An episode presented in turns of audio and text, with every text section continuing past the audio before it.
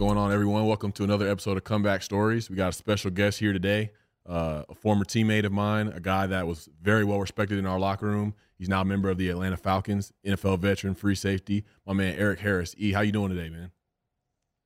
Man, I'm doing amazing. Uh, I'm honored to be on this uh, Comeback Stories, uh, especially after getting to know you, being in the locker room around you, and knowing the person you are, man. So this means a lot. Yes, sir. Likewise. I was, and I was telling for the people that didn't know before we started, I was telling Eric that he was on my list, you know, ever since he had been on the team, just from hearing a little bit about his story. And I've definitely wanted him to be on here and uh, can't wait for this to get going. But let's dive right into, you know, what was it like growing up for you? Where did you grow up? What was the situation like? Uh, let us into your youth. Yeah, man. So I grew up, you know, majority of my life, I grew up in Pennsylvania, but I started out near uh, Baltimore area down in um, Essex area. So it was probably about the fifth grade we moved up to PA. You know, um, just living a different life, and my mom chose to change her life around and uh, give her life to Christ, and she moved up to PA to be near her um, her father and her two sisters that were up here uh, in PA. And you know, we moved up. We stayed in a hotel at first or a motel down the street. So we stayed in the motel for a little bit for about a week or two, and then we moved in with my grandfather, and then we had to move to a, a shelter out in Gettysburg, PA. So, you know, with Section Eight, you know, we we moved in the, into the shelter so that we could um, move up in the, pretty much in the rankings or whatever, and uh, whatever we needed to do to climb the ladder to uh, get a house first. Um, so that's what we did. We stayed in a shelter for a while so I lived in Gettysburg, PA. I went to Gettysburg School for in uh, fourth grade and fifth grade, and then I moved to uh, New Oxford, Pennsylvania, in sixth grade. Nice. Um, I know just reading a little bit about you know your childhood. I know that you know your father wasn't necessarily in the picture, and you talked about how you were moving a lot. What was the impact that those circumstances had on you early on, and how it affected your approach to life as a as a young kid? What do you think that impact was? Yeah, um, you know, rest in peace. My uh, pops passed away probably about seven years ago now, and um, you know, for me, growing up without a dad, you know, that's why I got into sports, and you know, I was very fortunate fortunate to have a uh, male role models in within sports, and uh, that really played a father figure for me. So um, I really look, looked up to a lot of my coaches, and they helped out my mom a lot, who was a single mother of six kids. So, you know, sports for me has taught me a lot how to be a man, how to be disciplined, and uh, just how to overcome adversity. Mm. Yeah, one of the questions we love to always ask is who was your first teacher? And you said that you had a role model early on. Uh, what did he instill in you early on? Were there any distinct messages or points that you know that you apply today still that were so valuable to you, valuable to you back then? Yeah, um, my real teacher got to be my mom. You know, like I said, single mother, six kids. Um, she didn't. I mean, she had family up in uh, PA, but you know, she was changing her life around. The going out, the partying, the clubs, all that stuff. Uh, karaoke on the weekends at the house and stuff like that. Um, times where you wake up and you're like, oh, it's, it's one of those days, right? And um, so for her to take that leap of faith and just say, hey, cold turkey. I'm changing my life around. I'm moving to PA, and uh, I'm changing. I'm changing. I want. I get. I want to give my kids a better life. So, you know, that's been a lot of my story, and that's why we're here talking right now. And just taking a leap of faith and just believing in something that you can't see. And that's what my mom taught me. And she taught me. She just taught me how to keep my head down and grind through hard situations and never give up. Mm, no doubt. I know that taking that leap of faith is something that you definitely applied to your football career. I remember uh, reading about you know your mom and the letter that she wrote to California University in Pennsylvania, and then you know the trip that you took to Buffalo to try out for Hamilton with the CFL. So take us a little bit through your football journey and how your faith developed uh, along those journeys because it wasn't an easy path at all. Take us through that.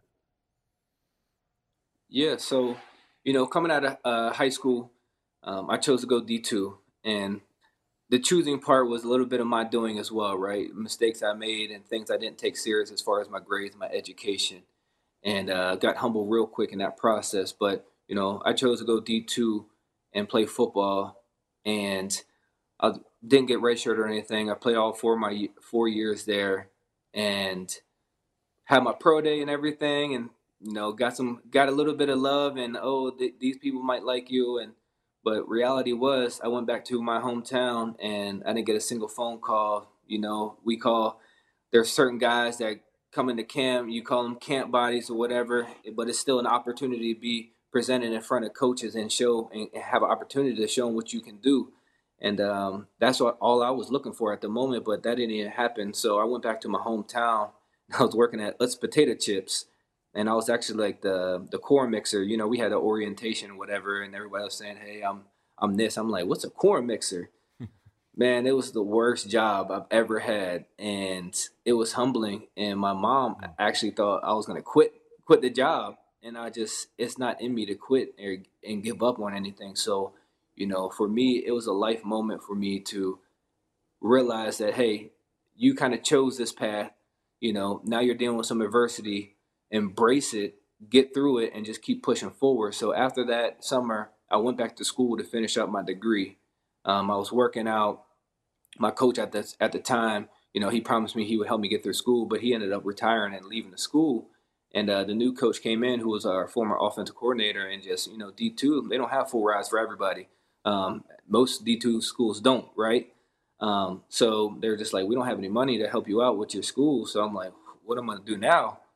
So I got a job at UPS, and I was working at UPS, and uh, I was loading the trucks at first, and realizing I needed some more income. There was a manage- management uh, position that opened up, so I took that. I was working at nine, about nine o'clock at night, and then getting off about four or five in the morning, going home, sleeping for a little bit, getting up, going to class, after class, I work out because um, I was still obviously had the hopes to still play.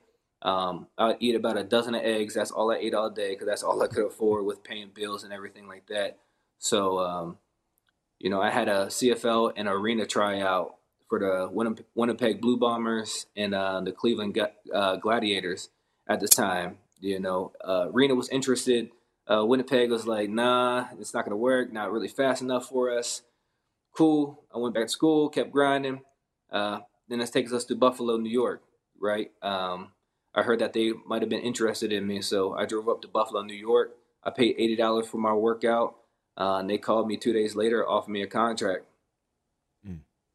That's crazy, Donnie. I know you hear the similarities between me and Eric, just from the having to work the humbling job and the lessons and the things that, they, that it teaches you, and like it translates into when you have success uh, you know how to handle it better. I don't know, but it's just like that humbling job, those humbling experiences just do numbers. Yeah, I hear so much resiliency and grit and uh, adversity and a lot of humility. Sounds like you were very humbled, even going back to um, having to go to a D2 school and, and being humbled through maybe some of the decisions that you made uh, in your younger years. But there's no doubt that it's it's that path the struggle that's given you the strength to put you in a position that you are now. It's it's powerful. In all of that, I've I've heard some of your story, the 11-hour days at the potato chip factory, 110 degrees, right, working in jeans. What would you say in all of that struggle was like your lowest point? Man, I don't even know. The the lowest point for me, I guess, it wasn't even a point because you know i always try to say stay stay in the present and be present whatever situation you're in so it wasn't really a point of my life besides you know after the draft and everything when i ran this hill that we used to run for track and i you know i just run and run and run until i was exhausted. That was after my agent called me uh, my old agent uh, called me and was just like hey like i don't think think anything's to work out for you. Probably best you just get a different career. Uh, and that that that moment hurt. But just saying in the present, for me, really just not knowing if I was ever to get that opportunity, you know, that was just a low point I was living the whole time as I was like grinding and trying to stay present in the in the preparation and everything. So, mm. you know, just not knowing if that opportunity is going to come, you know, it, it's stressful in itself. Well, even hearing that your agent, the person that likely you you give the most trust to and you believe right. the things they're going to say and this right. agent tells you that you need to go find a new career and where many might buy into it or they might go out and get blasted or uh, mm-hmm. uh, bury themselves in self pity, where you had a different take, right? You took action and you went and ran hills, and I I believe you were praying and praying to God. What exactly were you saying? What were you asking God for at the time? You know, when my mom wrote that letter to Cal PA, she just kept telling me, Eric, it can't end like this. And that's the only thing I can remember at that moment and just praying like, you know, we're all motivated by different things and we're all, you know, trying to be successful in a different way. And, you know, some guys in NFL are motivated by, you know, nice things, money, whatever it may be. For me, I saw a community around me. Um, I was tired of my mom struggling financially. There's so many friends, parents that had to pay for me to to uh, participate in certain camps. I had to sell, you know, candy bars and stuff, or work basketball camps for the high school just to raise money for myself for me to participate with my team in high school because we didn't have the funds to do it. So I just financial struggle was the biggest thing, and just the platform, you know, Warrick Dunn. It's crazy that I actually met him um, last year in the locker room, and I just went up to him. I'm like, "Look, you probably don't probably don't know this at mm-hmm. all, but my mom pointed me pointed out to me when he was playing that he still does it to this day. He helps pay uh, pay for single mothers uh, to b- buy houses for them and has a program set up for them. And my mom showed me his story and what he was doing, and that just inspired me to give back and to build something, leave a legacy, um, and just live live with comfort. You know. I hear purpose, Donnie. Like that's a common denominator among most of our guests is something that is greater than you is what motivates you to do certain things. It's not doing something for to get something out of it for myself or doing it as a means to an end, but it's like I'm doing this as a vessel or as a channel for God to work through me or for good to come through me into other people's lives because I don't think things in life can really be fulfilling unless you have a deeper purpose. I know you. I know you agree with me. No, we talk about this all the time. I'm looking at your uh, tattoo right behind your ear that yep. says says the word purpose. And part of my coaching is helping athletes and former athletes deal with anxiety and the pressures of performance to actually find their purpose beyond their sport. Mm-hmm. And I hear it in your words. I can feel it in your energy, and it's powerful. And you know, I believe for both of you that if football were to go away today or tomorrow that you guys would be good because you have a greater purpose and your identity and your success isn't fully attached to your performance on the field. It's so much more than that. Yeah, absolutely. And that's that's so good because I say that all the time, you know, football players are what we do. They're not it's not who we are. Facts. And um it's hard for guys to disassociate that, right? You know, we all want to have good games and we all want to ball and, and chase the bag that we, we, we all say, um, you know, but then you have social media platforms out there that everybody's crucifying you and they want to say all these things when you have a bad game or you have a bad play and stuff. And, you know, some guys, go, they run to that or they read that and it breaks them down. And then they have a great game and they go read those comments and it's like builds them up. It's like you're relying on other people's validation of who who they think you are to determine the success you're having in your life. For me, you know, I'm blessed with four beautiful children and a wife who's the MVP and the glue of our family. Mm. And uh, for me, walking through that door, no matter what, whether I had a bad game, a good game, th- they don't care win, lose, or anything. You know, it's the, the only thing that matters is that daddy comes home and he's healthy and you know i have a job to do when i come home and i tell people all the time in the off season it's it's hard for me people think it's the off season, it's a bunch of vacations. It's, it's 24 hour mm. daddy duty. there there are no breaks. The off season is it is hard and it's humbling and it's it's it's amazing. Um, but in season, my wife holds it down, and like I said, it's just leaving work at work because that's what it is, and coming home and being present because being a father, being a husband, that's who I am. Hmm. Your your perspective is so solid. Was it always that way? Was there? I know you talked about some decisions and struggles you had uh, in college or, or maybe high school leading up to college with grades, but where was the shift? Like, what was the uh, the story you had to stop telling yourself so that you could really start to write and shape your own comeback story? Yeah, um, the shift probably was when I thought I was writing a story myself and I realized that you know there is a God that has plans for your life.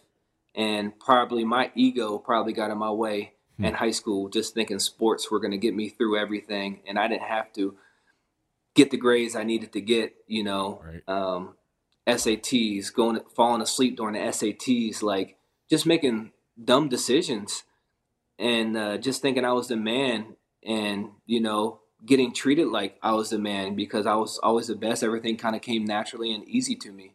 And whenever, you know, I went to college, um, I realized obviously I had to go D2. I had D1 offers for track, but I didn't really want to do track. Um, it was hard enough in high school. I couldn't imagine college track workouts. Um, but, you know, I chose chose D2 and I went there and it was fine. I played four years, uh, dealt with some adversity in, in, at D2 and stuff like that. But it was really just the timing of everything. Like, wow, this all could be the, the dream, all the papers I ever wrote, being an NFL player. Um, that's what I want to be when I grow up. That it wasn't all just falling in line for me, and that my ego was letting was lying to me all along. There's something so much bigger than just being a football player, and um, it's having a purpose, like you guys were talking about, mm-hmm. and having a bigger picture that you know you think you know what you're gonna do, and then God tells you, "Hey, I got other plans for you." Oh man, you know, so many people. We talked in our Bible study last year that you know, so many people chase their passion through life because they're passionate about it and they're having fun and it's enjoyable, but they chase it their whole life, not realizing it was never their purpose. Mm. That's deep, man. Um, I know me and Donnie are a part of a particular fellowship, and there are certain prayers that we learn. And there's a prayer that I say every day now, and it's, you know, God, I offer myself to thee to build with me and do with me as thou wilt. Relieve me of the bondage of self that I may better do thy will. Take away my difficulties, that victory over them would bear witness to those I would help of thy power, thy love, and thy way of life. May I do thy will always. And so it's like that is something that I take with me, and I'll say it like in different moments of the day where I feel like I'm getting caught up in different things in my performance, in you know anything that may be going on in my head, and it's like those things don't really matter at the end of the day. And we always ask people about affirmations and mantras. Like, are there certain prayers you take with you? Like, how do you make your faith portable? Because I feel like a lot of people maybe like pray in the mornings and pray at night, and it's just kind of like a little robotic thing. Like, how do you take your faith with you throughout the day? Um, it probably starts in the morning that car ride to work. Uh, listen to my gospel music. If you follow me on Instagram, you probably see me singing uh, every once in a while. Now that I think I could really sing, I just enjoy it, and that's where I feel like the most my biggest connection with Christ is is in my worship. Um, obviously, you got to get in your word and, and, and live off of that, but the worship part of for me is just, um, you know, I just feel very um, vulnerable, you know, at that moment, and just giving surrendering and and letting God work in my life. And you know, your prayer when I heard it uh, gave me goosebumps. And the biggest thing, if I had to pick one word, it sounded like serve. And that's what we're put on on this earth to do is to serve others. And we talked about having a purpose, a bigger picture. Um, so just serving others, um, having a good attitude about it. One of the things we can control in life is our attitude every day and our perspective on life. So for me, it's just serving and just realizing that there's a bigger picture out there. No doubt about that. Our attitude, like you said, is most important, you know, and especially one of gratitude. And, you know, a man in your position, you know, through all the things that you've been through and how you've come out on the other side and see your dreams come into fruition, making big picks, big plays, and big games. Um, but what what are you most grateful for today? Like, take us through your gratitude process. man, you know, when I got the questions and everything, I don't think I don't think us as humans reflect a lot on life. You know, it's just it's that race of life. We got to get to the top, got to get to the top, and nobody ever takes time to look back. We all think, oh, the past, is the past, but it's okay to reflect on the past mm. because we learn from. We always say it. Don't repeat history. You learn from history. Reflect on your past. Be grateful for what you're the situation you're in, whether it's good or bad. You know, we all make decisions and things happen to us. And um, for me, I'm just I'm grateful for the people that I have in my life, uh, the connections I've made throughout. You know, their season of life, and people come and go, and some people stay. So just realize that. And um, my wife and my kids, I'm so grateful for. And they've been through everything with me. I mean, my wife was with me when I was broke and asking her for money. And she was driving me around in high school because I didn't have a car. So she's she's seen it all, and um, she's never changed on me. And I'm just very grateful for you know her patience and my growth as a you know as a boyfriend to fiance to husband to father. Um, it's been amazing. Mm. It's pretty cool to just witness your story and, and hear and see these seeds that were planted early on from your mom, fully surrendering, turning her life around, giving her life to God, right. planting that seed, Warrick Dunn, planting that seed, and even the the stories, both of your stories, um, using this platform for something greater. It's amazing. The other thing I wanted to mention with Darren's prayer, my prayer early on when I first got sober was, God, your will, please not mine. Like I was mm. begging, like, please not my will, because my will landed me in rehab. It wasn't working out too well. And you talked about ego and faith. We talk about in the rooms of recovery, ego stands for edging God out. And especially when we, when, yeah, when we start playing God and we think that we're something bigger, and we will get humbled quick. And I hear it in your story that humility clearly has become your strength, right? All of the humility that you've gone through, even as a child, to having to go to a D2 school and your path, the, the potato chip factory, all of it. Um, it's so beautiful to see a man so solid in his faith and, and strong on the inside. And when we're strong on the inside, we can stay fluid on the outside. So no matter what curveballs or adversity you're faced with now, it's like what you've been through, um, you know how to handle it. You've you've been in the practice, you've been living it. Yeah, that's so good. I'm a t- you mind if I steal that one? Yeah, I'm not, I'm about to write it down. Got that. That's that's good. Yeah, I mean it is. You know, it's always you always have those voices talking to you, and uh, you know, I read his book. Um, actually, Jason Witten put me onto it. Uh, the Untethered yeah. Soul by Michael. Oh Spear. man, and it's a it's such a good book, and you just talk about hearing that little voice that's constantly talking to you, and no matter what, it's going to talk to you. It's going to tell you whatever you want to hear, but it's always there. And it's you got to learn that, you know, just listen to your heart and stop listening to your ego. It's funny you say that about that because Donnie introduced me to that book, and that book like blew my mind really? when I read it. Dude, now it's, it's so good. It's in the top three that I pass around to other people. It's phenomenal. If you haven't read that, guys, we, yeah. I'm sure every comeback stories live we've mentioned this book to everybody that's listening. So check that book out, please. Yeah, and that Under, voice, untethered soul, untethered soul, and that voice is. I talk about the saboteur, this little self sabotager in the Four Agreements. Uh, the author talks about it being the parasite, where it's this voice that tells us things like "You're not good enough. Who are you to do this?"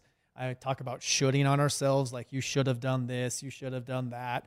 Um, mm. Always the not enough story seems to come up.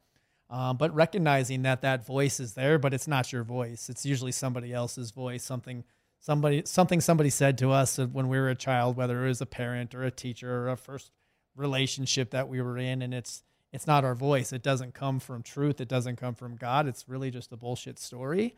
But recognizing it, awareness is the first step in creating any kind of change. So a lot of people aren't even aware their be, their whole lives are being hijacked by this hmm. voice. So that's why the practices of prayer, which is like talking to God and meditating, is listening to God, allows us to really create more awareness to hear and see and feel what's true. And then to know what's true, we got to know what's not true. And it certainly helps uh, eliminate the noise when we're in these practices. Facts. Absolutely. Absolutely. Mm, especially, and that voice gets loud too, because it's like, oh, yeah. somebody that's in your in the spaces that I was in, that you were in, that Eric was in in his past, where it's like we don't know what's next, we don't know what we're gonna do, we don't know what's gonna work, and you know, I want to ask you, Eric, what would you say to somebody that's you know working at the chip factory or working the night shift at UPS, and they're like, I don't really know what's going on. Like, what what would you say to them that would keep them going, or to put that next that one foot in front of the other? I would say whatever your goal is, whatever your vision is, is to stay disciplined in it. And if you're staying disciplined in it, there should be no question of whether it's going to work out because it will. Because you're disciplining your work, you're disciplining you know God's purpose for your life. Um, it's when you know we tend to fall off or we tend to you know veer off the path a little bit, and then and then those doubts start coming in. You know, so just stay stay focused on your purpose, stay focused on your goals, and uh, don't let anybody determine you know your outcome of life and where you should be. Not taking things personally, right? I, I've over the last few years working with athletes and being close to Darren, I have so much empathy for you guys and for all for you women, the athletes out there, someone that's in the public eye. I had a little taste of that a few weeks ago. I went to this uh, Encinitas street fair and I brought this my little puppy with me, and the puppy like everybody wanted to say hi to the puppy. Everybody wanted. I couldn't walk two feet without someone all up in my face. Not even like giving me space to walk by. And I was like, I, I thought about Darren, and I'm like, wow, this is must this this is what it feels like. And it was not fun at all. Yeah, it's not. It's not always thrilling. I mean, it's like cool to interact with people, but sometimes it's just like, man, I want to just be. I'm a human being, and it's like I can talk about other things other than football or other than like like you said, you have the puppy. Like for me, it's like the football is in my hand. Like they, it's not in my hand literally, but that's what they a lot of people think most of the time. You know, they want to they want to thank you for for winning their fantasy football team, and I'm every time I'm with you and they that, say that, that's it. Like, every seventy five percent of the time. Yeah, that's it. So, so just getting back to the importance of, like you said, discipline, and no matter what your focus is, no matter what your goals are, uh, what we practice will grow stronger, and we have to stay in the discipline because we all have a center. Um, and at the center, it's basically at the center of our heart, right? This is our core, and we all get pulled in these a thousand different directions. And obviously, it's so much more heightened with the platform that you guys are on. But regardless, we all have a center, and the world's is trying to pull us off that center with distractions and marketing that's telling us yes. we're not good enough. You guys get all the comments and all the noise. So it's just so important to have those practices. Do you have other practices that really that you stay committed to? Like do you have a morning routine? I know you talked about your your drive into work, but is there anything that you've been super consistent with that are like your non-negotiables each day? Um, just read, re- getting in my word, you know, and for me, it's like some people get discouraged, like, oh, I got to read, you know, an hour of the Bible every day. Pick it up. You can read a verse. That's it. You know, just be consistent. Make sure I see the word every day to remind myself that I am good enough because the word will tell you that. Mm. It'll tell you that you're good enough. And all the negative uh, things that you might be listening to yourself or other people saying is not true. And um, we're not put on this earth to um, please everybody right? We're put on this earth for one job, and that's to be the disciple of God and to create other disciples of God and just serve our communities. And for me, um, some people might not like the way I serve, and that's okay. Um, but for me, there there's a, a, reason why I do it. So you know, just getting my word every day, make sure I you know I, I worship every day, um, and just, just, putting a smile on my face, and you know, trying to make somebody's day. Go uh, you know, go out my way and do and just do a, a special gesture for somebody. When you see the the state of the world, or just um, as you move through life, what's like the one thing that maybe breaks your heart more than anything in the world right now that you see? Is it a specific cause? Is there a cause that you believe in? What does that look like? I mean, it, what breaks my heart is really just, uh, I guess the the lack of parenting and just the love and affection that parents uh, show their kids, mm. you know, and it's not even that there's always bad parents, but again, we just get so caught up in our jobs and chasing life and trying to give our kids the the world, you know, and I got to remind myself cuz I'm guilty as well. You know, oh, they got to have this, they got to have that, they got to have a ton of presents at Christmas and all these things, but really all they all they're seeking for is your attention and your love. Mm. And I feel like we get so caught up in life that we forget to give love to our kids. And there's so many kids that are going seeking other things to get that because you know it's attention. They're seeking attention. They're seeking that they're good enough. And if it's social media that's going to tell them that, if it's a high from a drug that makes them feel that way, you know, whatever it may be, they're seeking that and they're really just looking for that and um, just the lack of that with our youth is kind of heartbreaking for me and just you know the youth as well you know a lot of entitlement with the, the younger crowd as well. I'm so glad you mentioned that. I, I put on my instagram story another little question box and i had asked the question what what did you need as a child that you didn't get? Mm. and all of these answers and it all came down to everything that you just said you know having being able to be heard right? That emotional connection unconditional love. You're talking about parenting like this these are the things that we're missing. And for many these these childhood wounds if you will um, have determined the out they've allowed it to determine the outcome of their lives because of what they didn't get in their younger years so i'm really really glad you brought that up. and I feel like that turns into i read something recently it's like a lot of people we we tend to do things for love instead of from love and it's like if you didn't get that when you were younger or if you don't know that you know like eric said when we when we rolling a blunt up or we drinking, like we're looking for that spiritual experience. And you know, we we've been looking in the wrong place all along. We've been looking for that substance or that person to give it to us when it's really something inside of us. It's already there. We just have to tap into it. So for us to change to that place, and then Eric, you just living your legacy like that, giving your kids the love because the things that you give them, they'll have the things, but it's like those things will die out. They'll, they'll those things will they'll get tired of them. But your legacy and the love right. that you give them can be passed on from generation to generation and is impacting your family. And then you never know who your kids are going to touch when they get older. And so like that's the greatest gift we can give and it's that love. But we always are searching in the wrong places for it. I did for so long. Yeah. No you're you're like spot on with that. And just kind of our parenting style is parenting style and you know a book that we were reading and i can't remember the name off the top of my head but you know, it talked about raising your kids with internal validation, not external validation, mm, and pretty much ding, what ding, you're ding, talking about. You know, we seek everything outside of us to please us, but really it's already inside of us. You know, so there's simple things. You know, my daughter draws me a picture and it's like, "Hey, Daddy, do you love it? What do you feel?" Well, if I tell her every time that it's an amazing picture, right? She just she's looking for me to give her that answer Instead of saying it's amazing every time, I ask her, well, what do you think about it? And now she can start processing. Maybe I could have colored in the lines. Maybe I could have used a different color. So now she's starting to self critique herself and it's coming from within, not from without, which is me, you know, validating her amazing picture. That's beautiful. There's a personality assessment test called the Enneagram. It's fascinating. You could go online and uh, pay 12 bucks and it'll break down your um, basically it's your ad- admired self. And for me i am an achiever. And that basically this this was a mask a role that i took on in my younger years because when i was successful in sport or in baseball that is where i received my validation.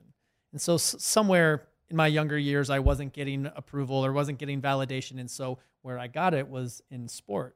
So this is our ego. It's our admired self. It's not our authentic self. And we're not supposed to stay in this place forever. Mm. not supposed to be an achiever, although achievers can get very, very successful um, because they're constantly striving and achieving.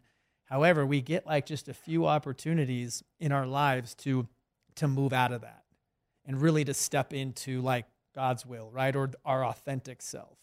And usually by the age of 35 or 40, if we haven't done some work to really step out of that or surrender the ego, we will stay in that place for the rest of our lives. Mm. And even though we might get very, very successful, we are not happy and we're not free it's empty on the inside. Yeah, it is. And uh, it's funny, the new song that came out by Tauren Wells is called Empty, and he sings, I mean, the whole message is about that you know, you can have all these things, you can have the world at your feet and still feel empty. They're the reason why we see, you know, billionaires that are committing suicide. Mm. You know, people people just think, oh, you have all this money, what could be wrong in your life? Oh, you're an NFL player, what could be wrong in your life? There could be a lot of things wrong in our, in our lives. Social media is just, it's not reality, right? It's not reality. We put we put out there what you want, uh, we, what we want you to see, and you know I spoke with a group of um, high school football players last off season, and um, I told them, I'm like, you know, everybody, you know, I see everybody has people have their chains on. You you dress a certain way and stuff like that. You follow us on Instagram. You're trying to mimic what we are on the outside, but you have no clue what we are on the inside. Mm. And um, it's it's just that's it's that simple. It's just learn who you are on the inside and uh, make judgments for yourself, and not don't just keep chasing everything that's appearing to you on the outside. Get to know people, speak with people, hold a conversation with somebody. Right. We got to go deeper because I always said, like when I tell my story to young people, I'm like, everybody enjoyed and respected my life but myself. Uh, this is when I was early on in the league, and you know I was right where I was supposed to be. I had every box checked off of things that I wanted to achieve or accomplish, uh, and there was there was nothing on the inside because, like you said, I chased that outside, and it's like, what should I be doing? What is admired by people instead of you know what do I love? You know, at the end of the day, I feel like we're all still we have that little kid inside us, like your like your little daughter is still that little age kid is still inside of me, like still trying to be creative and do things and just have this joy for life. And it's like I still have to work on my internal validation because the world trains us to please people and to put ourselves over the top of people and be better and compete and all these things. And it's like those things are so useless when it comes to just nourishing ourselves from the inside out. And I'm just grateful for you, man, sharing on here today and just a, such a nourishing conversation and a conversation that people need to hear. And um, before we wrap up, uh, we, uh, have one more question. We like to give love to people that have been with us on our journeys, on our comeback stories along the way. Um, if there was one person or a few people you could give a comeback story shout out to, who would that be and why? It would definitely be my wife, uh, high school sweetheart, who's been through everything with me. Um, my mom, of course, who um, you know changed her life around, and who knows what direction my life would have went if we would have continued to live in Baltimore. And uh, my grandfather has been a huge influence in my life. Um, you know, just pushing me, always encouraging me, and really helping my mom out financially. He helped her build her first house, dream house. Um, that's all she ever wanted was uh, to have a house of her own, and uh, he helped her do that. So he's always been there to help us out. Um, but there's been so many people in my life that's just been there to encourage me, coaches and friends, parents, um, you know, so many people. Uh, but definitely those three. Man, I just want to say thank you for joining us today. Uh, this has been amazing, uh, even better than I thought. Um, I knew just you being on here would not only be a great thing for people to hear, but just great for me to hear, uh, hearing your perspective on life and just on love and on faith uh, is inspiring, man. And I'm grateful for you for doing this. Glad I got to see you, man, and uh, wish you nothing but peace and prosperity going forward.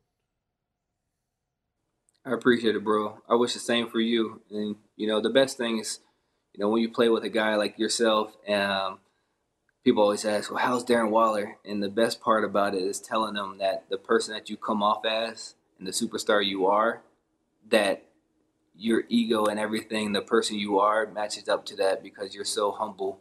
Um, I always say that he's one of the most humblest and real person I've ever met. Um, so that's it's really cool to to say that, right? You might get that question. You're like, uh, do I really tell him what how this person is? You know, it, it, it, crushes people sometimes. Right. And for me to tell them who you really are is it's amazing. So uh, you have an amazing story, man, and I, I love what you're doing here.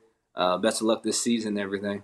Appreciate you, bro. Yeah, Eric, I just want to acknowledge you too, Appreciate man, for your story, for your strength, your grit, your resiliency. Both of you, both of you guys, I don't think you have any idea the impact that you're making. Um, on the field, that's all that's all good. I know that's not what's most important to you, but off the field and planting these seeds, just like those people that were there for us early on in our years, to be able to continue to uh, be a living example of what it man, what it means to be a, a, man of service and a man of God. It's a beautiful thing, and it's an honor to have you on our show, brother. I I appreciate you, Donnie. Uh, you're doing some great things. You know, you're you're making a big change in uh, young men's lives and women's lives. So yes, um, continue to uh, share your testimony, man. You know, you might not be a football player, but you don't have to be a football player to have a testimony, and that's the most important thing. People think you have to be a you know, have that blue check on Twitter and Instagram mm-hmm. just to make a difference in this world. And you don't. It's not the truth. Yes, sir. Thank you, brother. Thank you, man. We out. Appreciate everybody listening. See you next time. Appreciate you. Wow.